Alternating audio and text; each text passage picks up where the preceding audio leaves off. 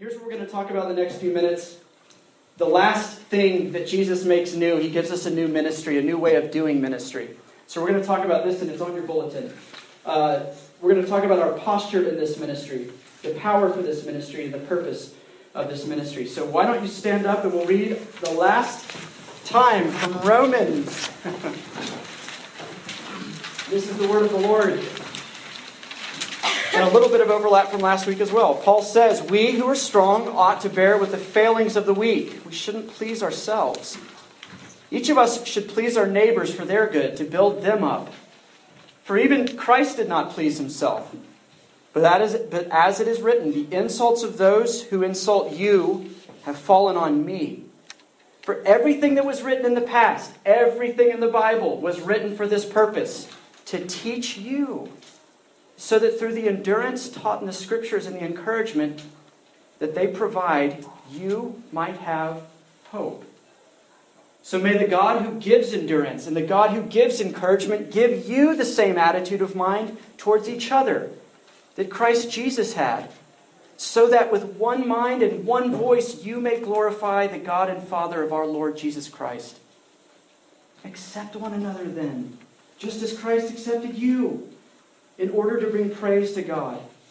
For I tell you that Jesus has become a servant to the Jews on behalf of God's truth, so that all the promises that God made in the Old Testament to the patriarchs might be made, come, made to come true. And moreover, that the Gentiles, by the way, everybody in this room is a Gentile, he's talking about you, so that the Gentiles or the non Jews might glorify God for the mercy he has shown to us. As it is written, he quotes a few Old Testament verses. Therefore, I will praise you among the Gentiles. I will sing the praises of your name. Again, it says, Rejoice, you Gentiles, with his people. And again, praise the Lord, all you Gentiles. Let all the peoples extol him. And again, Isaiah says, The root of Jesse will spring up, one who will rise to rule the nations.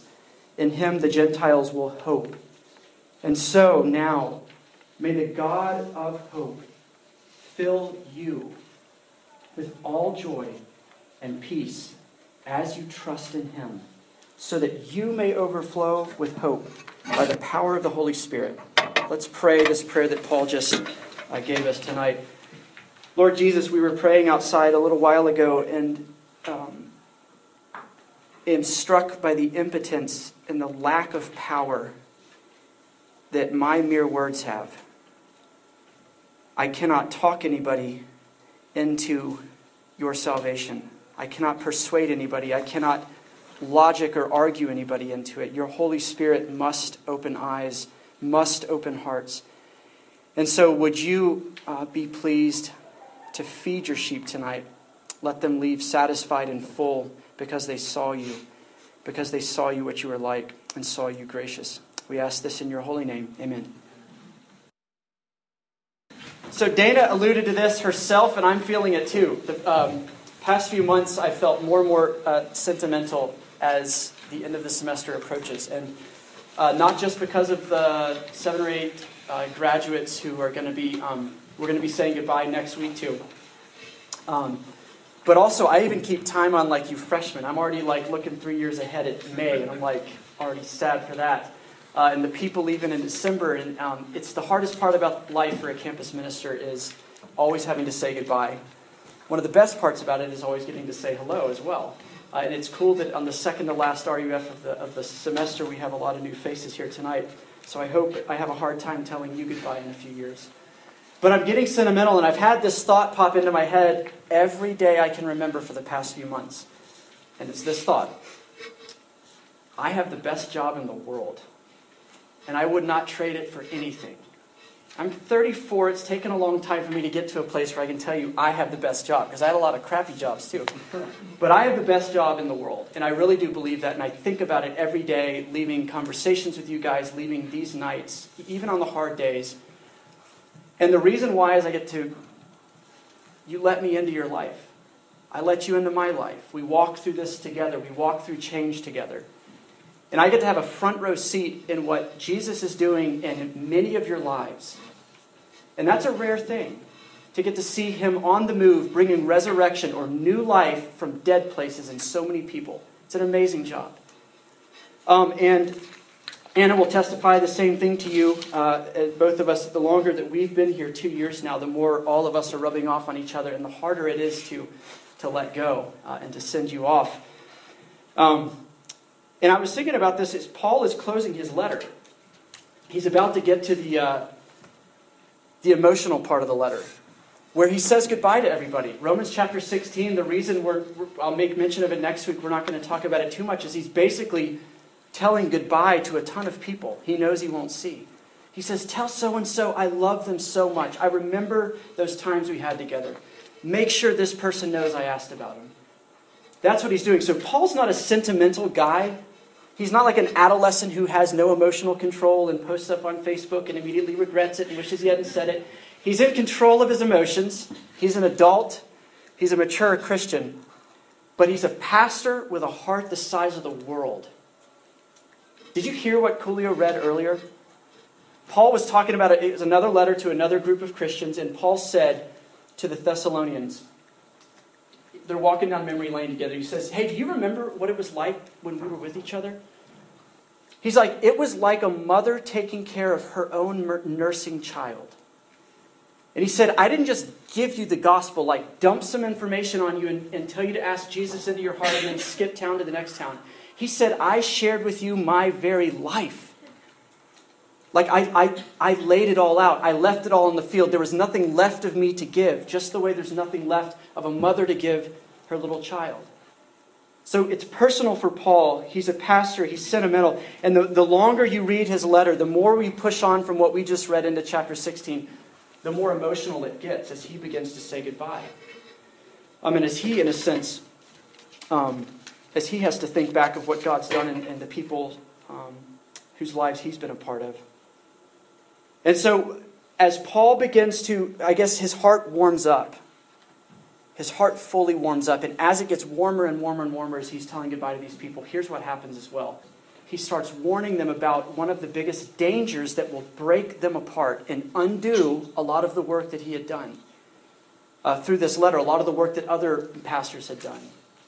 And here's uh, how do we know this? The first two verses of the, of the passage, Paul says, We who are strong ought to bear with the failings of the weak, which presumes that there was factions in that church, or there was the potential for it, right? You don't warn people about stuff that's not a real danger. Paul's saying, uh, we, instead of kind of looking down our nose at each other, instead of the strong resenting the weak, or the weak hating the strong, we ought to bear with one another with patience.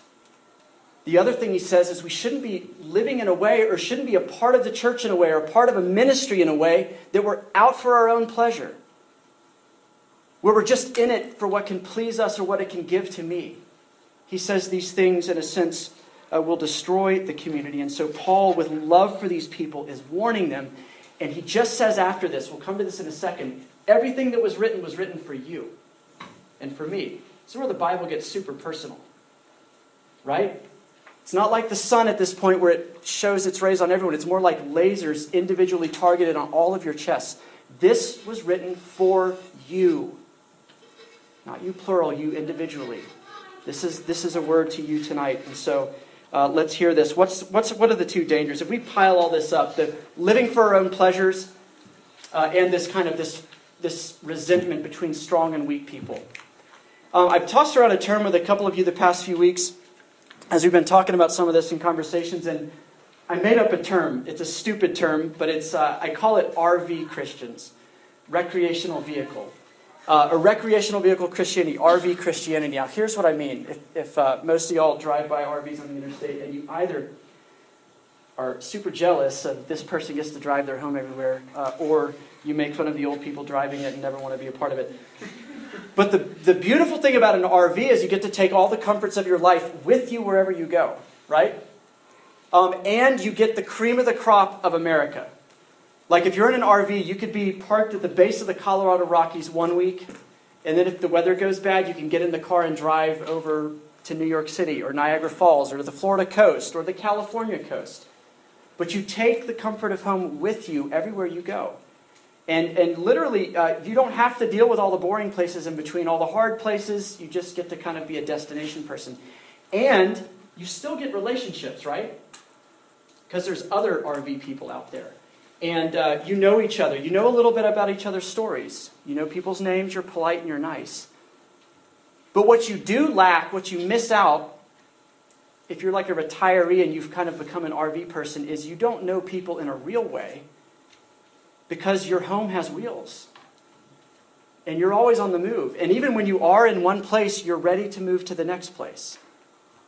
And Paul, I think, uh, hopefully would nod his head if he was hearing this right now, that this is what I'm talking about. This is what it was in my mind when I talked to you uh, about dangers that can come into a body or into a ministry.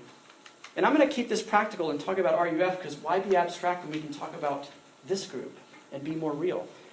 And so these are the dangers that can come into uh, these ministries.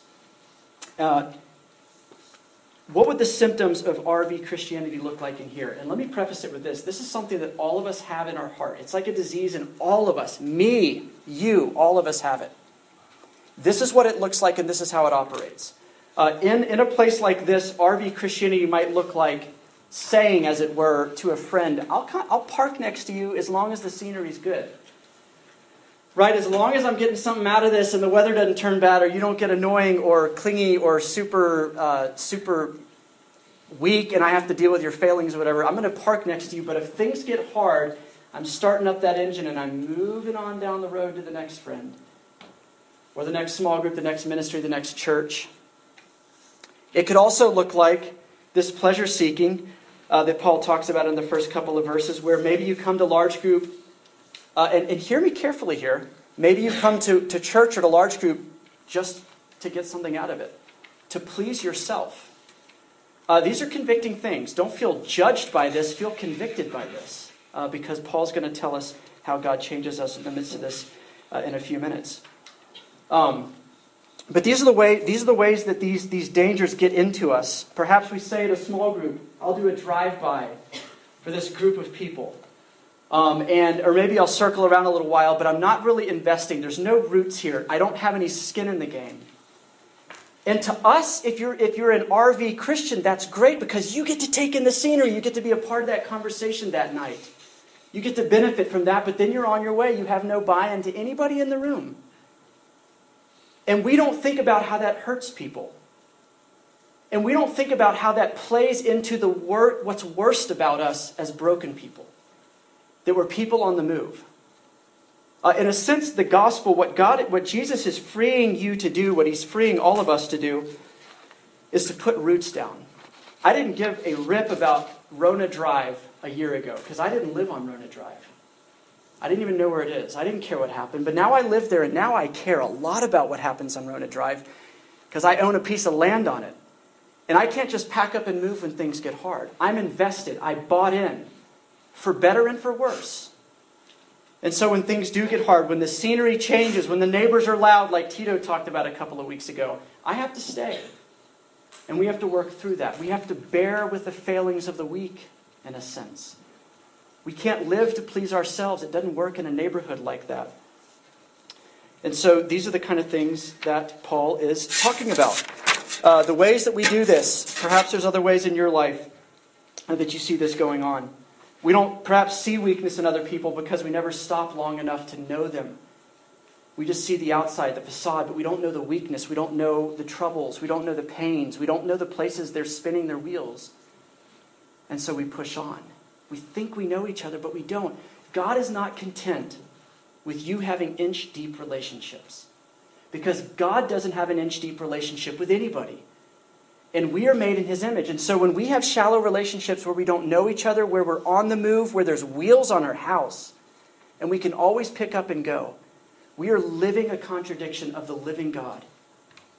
It's noise where it would be harmony uh, in his world. That's why Paul kind of comes out of the chutes, uh, warning his people, people that he loves, against this kind of stuff. This kind of stuff, this is why it's possible to to perhaps maybe you grew up in a church your whole life and you don't feel known. Or you don't feel you know anyone. Or maybe in college you did like me where I hopped between churches all the time. And maybe you're lonely even though you're there. You hear all these talks about community, you hear talks about intimacy with other people, but you're like, it just hurts because it's not true. The reason there, there's dissonance there, the reason it hurts is not, it's other people failing to bear, bear with your weakness. And it's you failing to bear with others' weakness, failing to push in, failing to put down roots. So that's the bad news. Here's the good news because I said I was going to talk about this group and these people to keep this real and practical. One of the things I also see going on amongst us is true marks of the Spirit. The kind of unity and harmony and community and relationship that Paul's describing here cannot happen with the resources in this room. Hear that. I can't preach well enough to make this happen. You can't have a small group that's insightful enough to make this happen. There will never be worship. There will never be songs, never be an experience, never be anything that can make you have this kind of heart that is this selfless posture for ministry or selfless posture for relationship. Paul says it is a gift from the God of encouragement, the gift of the God who causes us to endure. It is a gift. It is grace that he gives. It is something the Spirit produces in you. Uh, and so, in our midst, if you see unity in a group of people, if you see harmony, if you see selflessness in a ministry, you know Jesus is there. Our old pastor used to say it's something like uh, a turtle on a fence post. If you see a turtle on a fence post, you know it didn't get there by itself. This kind of community and harmony and love and bearing with one another is only there when the living God, Father, Son, and Holy Spirit, is on the scene. And to the extent this is not there, we know what we should be praying for. So, what, how do I know that, that I think this is happening here? How do I know that there are marks of the Spirit in many of you in terms of your selflessness, your selfless posture, your unity, the harmony amongst us? Paul says what, what the marks of it will be. He says this kind of stuff builds others up. You ever heard the phrase, um, a rising tide raises all ships? It's an image of a harbor with like tons of ships in there, some big, some small, some really pretty and nice, some awful. But the high tide, as the tide rises, every ship, regardless, raises up as well. And Paul is saying this kind of unity, the weak are built up and grow, the strong grow, and everybody in between grows as well. And so, together as a body, this next week when people share about if they're sad to move on or share about what RUF has meant to them, this is the reason it meant something to them, is they grew in harmony with other people. They grew up together.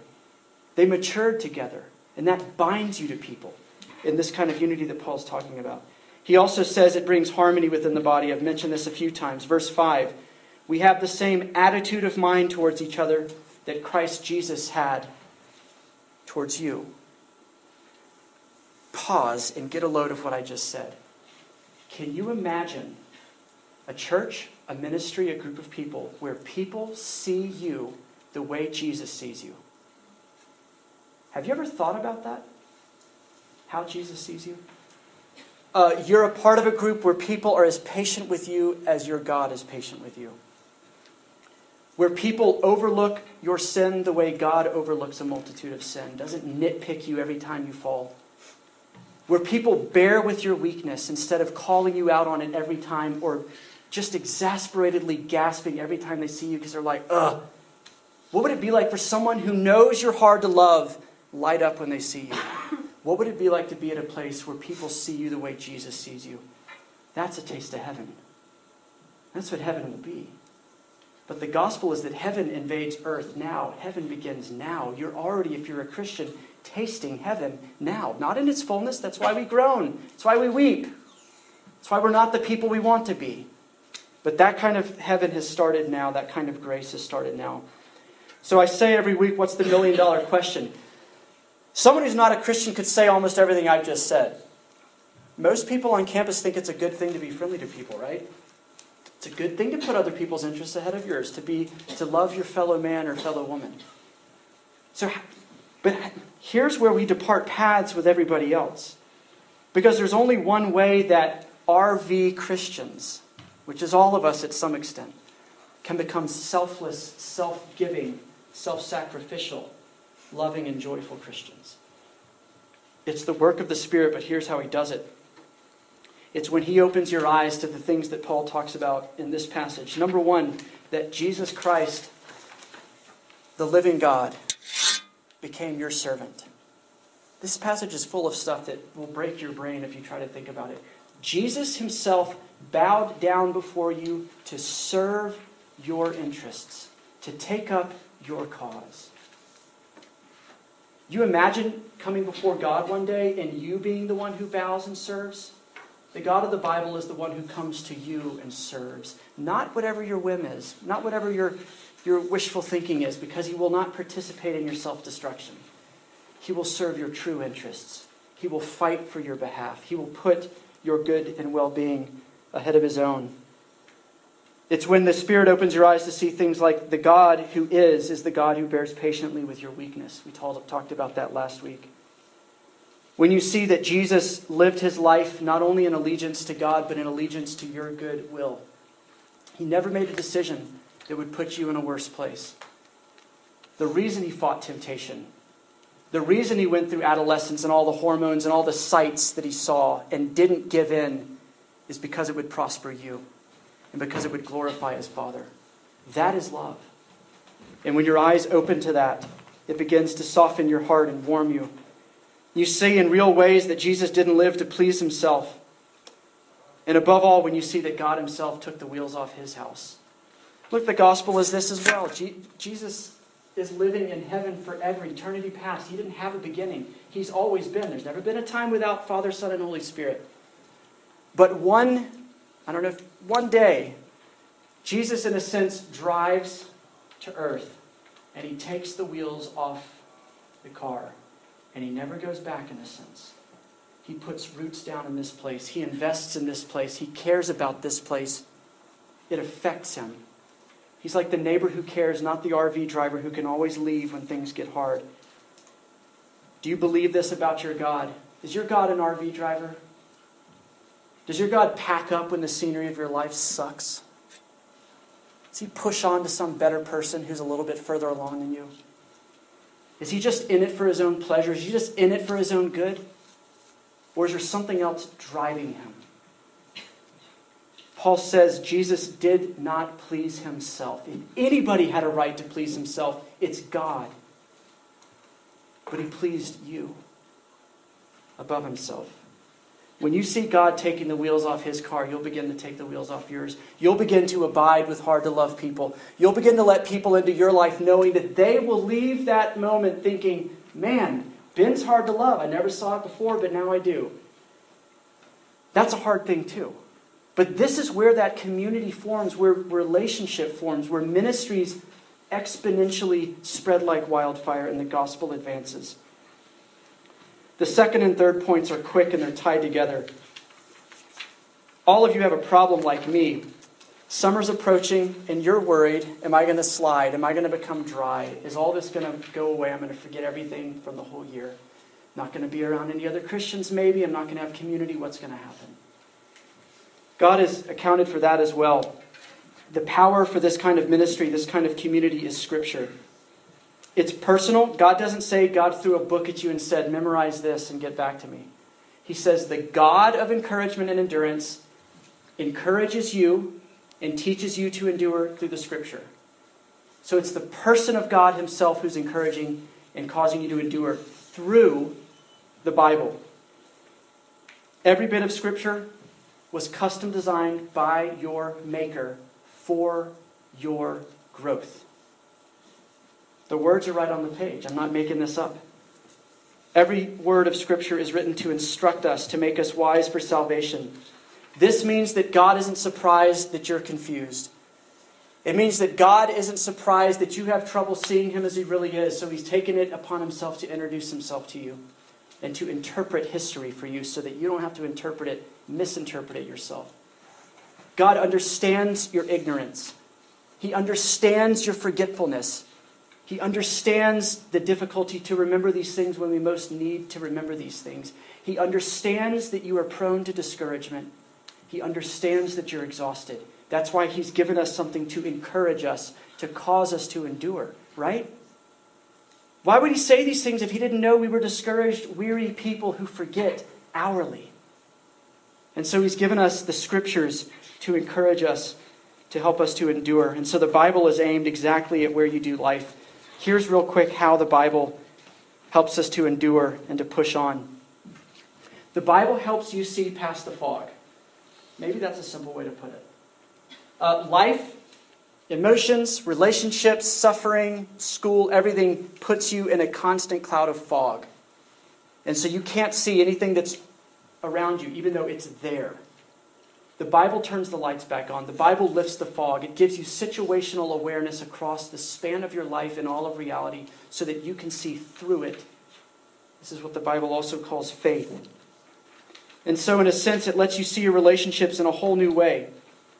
Tension or conflict that you used to run away from and avoid, you used to fire up your RV and drive away, now you stay. And you realize maybe Jesus is so kind that he actually wants me to learn to love. Thank you, Jesus. How sweet of you that you actually care that I become a beautiful and normal person again who can love. He helps you see past the fog in sexuality, and so urges or instincts that you used to feel and immediately indulge or you thought were good, now you see through the fog. You see them as selfish, you see them as destructive of relationship, and you fight like hell against them, even if you fail. It re, you reimagine your involvement in a ministry. You stop coming to stuff to please yourself. You start coming to stuff to love people, to see God, to be encouraged that you might endure. Those are godly motives. Uh, not wanting to make a name for herself, not wanting to break into an inner circle, not wanting to be a part of this gigantic movement on campus that has a ton of people coming. None of those are great motives. These are the great motives that Paul talks about here. There's a story of a guy, of a, lady named Florence Chadwick. She was the first lady to swim the English Channel, and the the distance between Catalina Island and the, and the shore of California is a little bit longer than that, I think. And so after she got this record of crossing the English Channel, she went and tried to swim Catalina Island to California. This is back in the 50s. The day she chose to do it, unfortunately, was a cold, foggy uh, day when the water was freezing, and so she still swam it. They had a few support boats kind of going alongside of her. Her mom was in one of those boats. And uh, 15 hours into her swim, she has nothing left to give. Like her muscles are just screaming in pain. Uh, she feels like I'm going to sink to the bottom if I keep doing this anymore. So her mom's like, No, keep going. You're close. Keep going. She can't take it. They pull her out the boat is like literally when she gets in the boat, they can almost see the shore immediately through the fog. She was just a mile away. 15 hours of swimming, she was a mile away. And she had a news conference the next day, and she said this All I could see was the fog. I think if I could have seen the shore, I would have made it. This is what I'm talking about. The Bible, Scripture, everything that was written for your encouragement is to help you see through the fog, to see your God through the fog to see his character, to see his cross, to see his spirit, to see his people, to see his grace. When you can't see it otherwise. Without the Bible, all you're left with is your emotions. All you have is how you're making sense of reality. And we all know the track record. The last point is this the purpose of ministry is the praise of God. What we mean by this is the purpose of all ministry, the purpose of the church, the purpose of RUF, the purpose of it all is that people might see God as He is and adore Him. That's my, I'm not very ambitious. My goal is very simple. All I pray and all I care to happen every week when I get up to talk is that you would see Jesus as He is. I don't care about anything else. Because when you see Him as He is, everything else is like a string of dominoes, it just falls right in order. Your heart melts. You see him as beautiful. He reorders your life. You want him. You follow him. You love him. The thought of laying down your life for him is nothing when you see him as he is. That's the purpose of ministry. I'll let you read the passage yourself for the sake of time, but the word praise is riddled throughout here. He says, God saved you so that you might praise his grace. He says we should accept one another as Jesus accepted us in order to bring praise to God. This little passage where he quotes all the Old Testament verses, it's all about praise, praise, praise, sing, extol, lift up. God is bringing praise to himself by putting you back together again, by making you new again in Jesus. And so, what does that mean for RUF? It means I like it when the room is filled because that means more people might see Jesus as he is. But our purpose isn't to fill a room. And if you ever attach your ambitions to that, you're no longer doing ministry. You're seeking glory for yourself, or you're seeking glory for a name or RUF. And Jesus won't share his glory. Um, there's other ways we do this where we seek glory uh, that is going to him. But RUF, the church, Christianity exists and brings glory to God. And this, in a sense, makes Christianity very simple. This is the story we end with. I remember I heard this at summer conference 10 years ago or something. Um, it was a seminar on knowing God's will. I was there and everybody else was in the room because we wanted to know who to date, who to marry, what job to take after we graduated. The pastor who led the seminar, I love him. I don't know him. I love him because he did this. He didn't talk a second about any of that stuff. He talked about Jesus. Because he knew when we saw Jesus, we wouldn't be so panicked about whether a job was going to come. We wouldn't be so debilitated and paralyzed about what the future was going to bring because we knew he was king and he is good and he is for me. That guy told this story about Karl Barth. If you've heard his name, that makes you rare in this room. But Karl Barth was one of the most influential theologians in the past 200 years. He's a German guy, he's been dead a while. In the 50s, Karl Barth came to do a lecture tour in America. One night, uh, this guy, at my seminary, there are literally uh, not just a shelf of his books, there is an entire bookcase, like from here to that wall, of his theology. Volumes, like if you stacked it up, it would be 20 feet. This guy knew the Bible inside and out. He plumbed the depths of theology deeper than any of us combined. This kid asked him at University of Chicago, they did a Q&A after his lecture, and this student asked Karl Barth, this incredible theologian who'd written more than all of us will in a lifetime. He said, Can you summarize your whole life's work in theology in a sentence? This is before the age of Twitter, but he basically asked Karl Barth, Boil all of it down. Can you do that? Barth thought a second and he says this response. Those who were there recorded it. Yes, I can. In the words of a song I learned at my mother's knee Jesus loves me, this I know, for the Bible tells me so. And he left. Can you summarize all of the Bible that God insisted and ensured would be recorded for your encouragement in one sentence? Sure, you can. You know it. Jesus loves you. This I know, for the Bible tells you so. God is making everything new. And to those of you who see Jesus as the powerful king who can bring resurrection out of your death, he will give you life too. But if you insist on living your own way with your own resources as if you're, t- you're okay the way you are, you will not taste in that life and you will not be made new.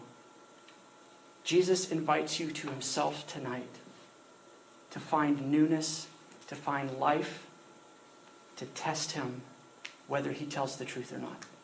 If you don't know him, come to him or talk to us. Let's pray. Lord Jesus,